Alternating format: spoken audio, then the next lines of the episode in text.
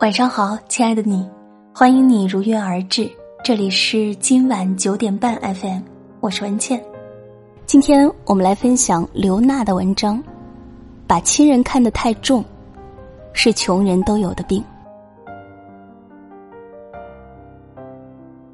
十五年前，我本科毕业时，因为喜爱写作，系里领导找到我说，如果有留校的意愿，他能给我争取一个名额。前提是要向学校交一笔三万元的保证金。当时只有研究生才有留校资格，我是本科生，但这笔钱将来会退还。那时我半年的学费是一千二百元，一个月的生活费是一百多元，一笔稿费不过十五元，所以三万元对于我来说犹如天文数字。我想到父母面朝黄土背朝天的劳作，好不容易供我读完大学，如果我再因为留校的问题让他们去求爷爷告奶奶的借三万块钱，怎么想都觉得于心不忍。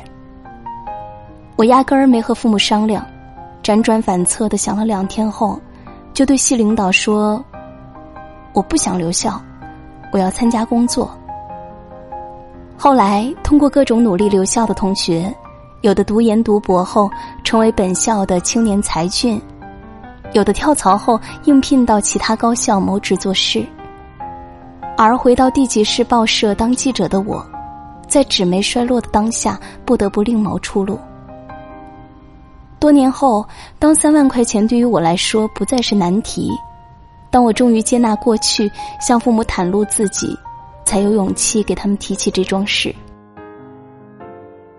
富人思来年，穷人顾眼前。父亲眼角红红的对我说：“穷人家孩子共同的病，是容易陷入愧疚和自责中，进而把父母处境看得太重。其实当年，如果你对家人说了这事儿，我们就是砸锅卖铁卖粮卖屋，也会给你想办法，因为这不是随便一个学生都能有的机会呀。”原来，穷人家孩子最容易犯的错，就是因为穷，所以看得不够远，总怕自己给家人添乱，于是主动拒绝外援。他忘记了，很多时候解决问题的办法，其实大于想象中的困难。十四年前，我上班第二年，单位组织集体考驾照。每位员工只需要缴八百元，就可以到指定驾校学习。五年之内，只要考试过关，就能拿到驾照。当时同事们引以为傲的手机是诺基亚和摩托罗拉，单位院里停的最好的私家车是桑塔纳两千和老款两厢雪铁龙。我站在三楼的采编室里，想到自己一个月不足千元的基本工资。想到眼下四处租房，下把面条都要数着下几根才合适的单身生活，感觉苦日子怎么望都望不到头。我想，十年内能在这座城市买套房子，对于我来说都是件非常非常吃力的事儿，哪儿还有闲钱去买车？所以考驾照根本没有必要，就压根儿没去报名。后来。报名的同事都拿到了驾照，并陆续买了价位不一的私家车。再后来，短短几年过去，考一个驾照要好几千块，王牌手机沦为落伍者被赶出市场，报社大院里的停车位上开始出现奥迪。曾觉得生活无望的我，竟然也过上有房有车的婚姻生活。那一刻，我才渐渐体悟。贫穷之所以会限制了自己的想象力，那是因为对于一个贫穷的年轻人来说，压根儿就不敢有想象力。他总害怕绝望会代替希冀，所以不敢做梦；他总害怕失败击倒成功，所以不敢出征。他忘记了自己还年轻，而努力和变化会让一切皆有可能。我之所以写上面两件亲身经历，是因为昨天下午有位年轻读者给我留言，他说自己参加工作刚满两年，现在一个月也就八九千块，扣除房租、水电和生活费，也剩不下太多钱。但所在单位前景不错，主管领导也很器重他，再干大半年，月薪会涨到一万多。但现在他老家的父亲突然患了重病，手术后卧床不起，只会越来越严重。弟弟少不经事，还在读高中，考上大学也需要花不少钱。母亲原本身体就差，父亲倒下后更是没了主见。现在，他想放弃上海的工作，报考老家的公务员，或者托关系以人事代理的身份在市里找家单位。虽然一个月只有两三千，但离家近，能照顾病倒的爸爸，也能分担无助的妈妈。我能理解这个女孩的处境和心情，但我还是对她说：“那些回到小地方的人，都很难再去远方；而那些留在远方的人，都很少后悔没回小地方。对于穷人家的孩子来说，有一种孝顺，是强大你自己。”因为咱家穷，所以你更不能因为眼前的困难而放弃占领的高地。你在尽己所能给予家人的同时，最重要的是拼命奔跑，成为更好的自己。只有这样，明天的你才会成为自己和家人的希冀。前两天看见两则悲伤的新闻，一个是五月十日。四十五岁的南阳新野网约车女司机陈女士在襄阳跳桥自杀身亡。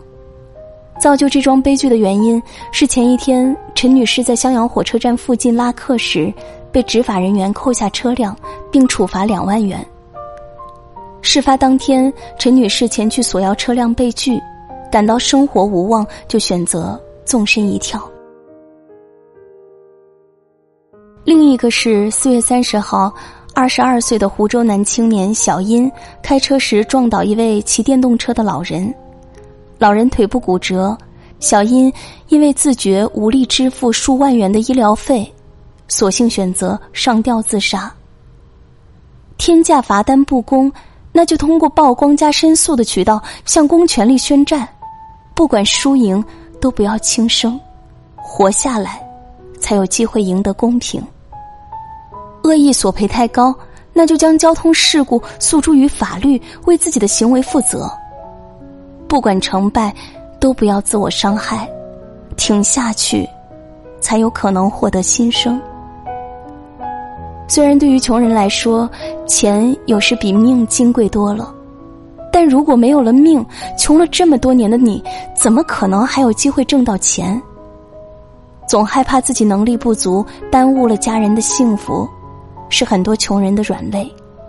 但纵身一跳或双眼一闭的你，怎么就忘记了一家人平安和睦，才是穷人家最宝贵的财富？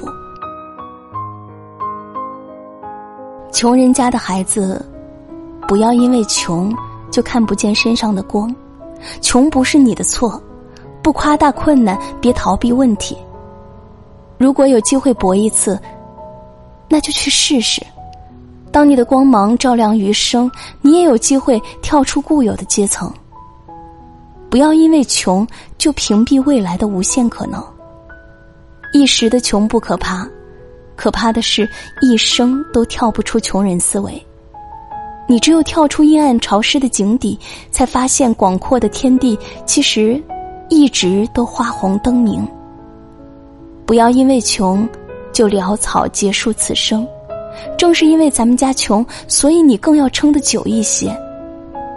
只有你活成一棵不怕风雪的树，你的后代才有机会在前方开出芳香扑鼻的花。不要因为穷就把家人的想法看得太重。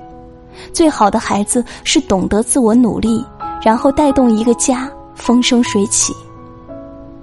你只有活成渴望的模样，才有能力带领家人走出贫困的冰霜。最后，我想给所有正遭遇贫穷、正经历不公的人写这么一段话：如果能有依靠，谁愿忍受穷困潦倒？既然无人可靠，那就学会含泪奔跑。如果不幸摔倒，拍拍身上的灰，对自己笑一笑。你要的明天，就在下一站拐角。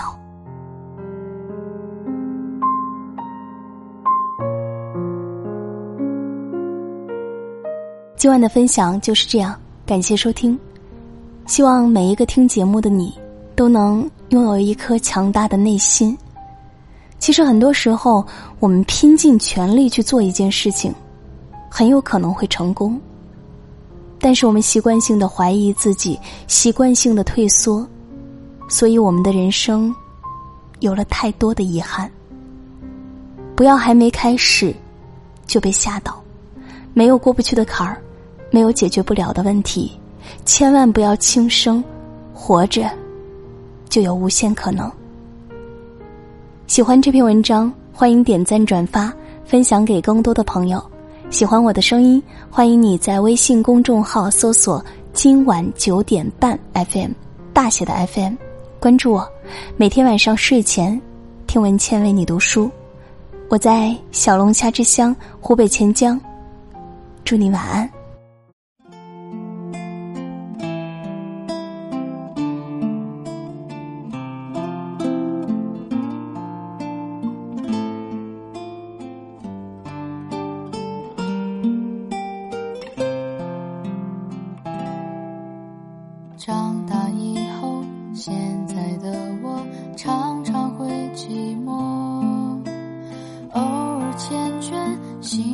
闪烁生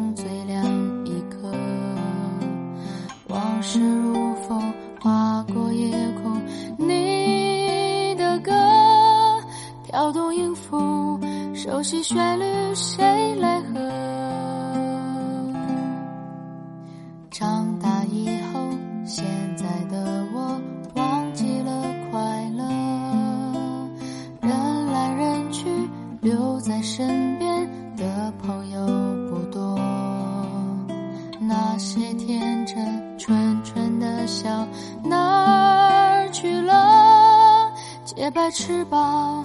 美丽天使不见了，曾经以为世界很美，没人流眼泪，吹熄蜡烛许的心愿，全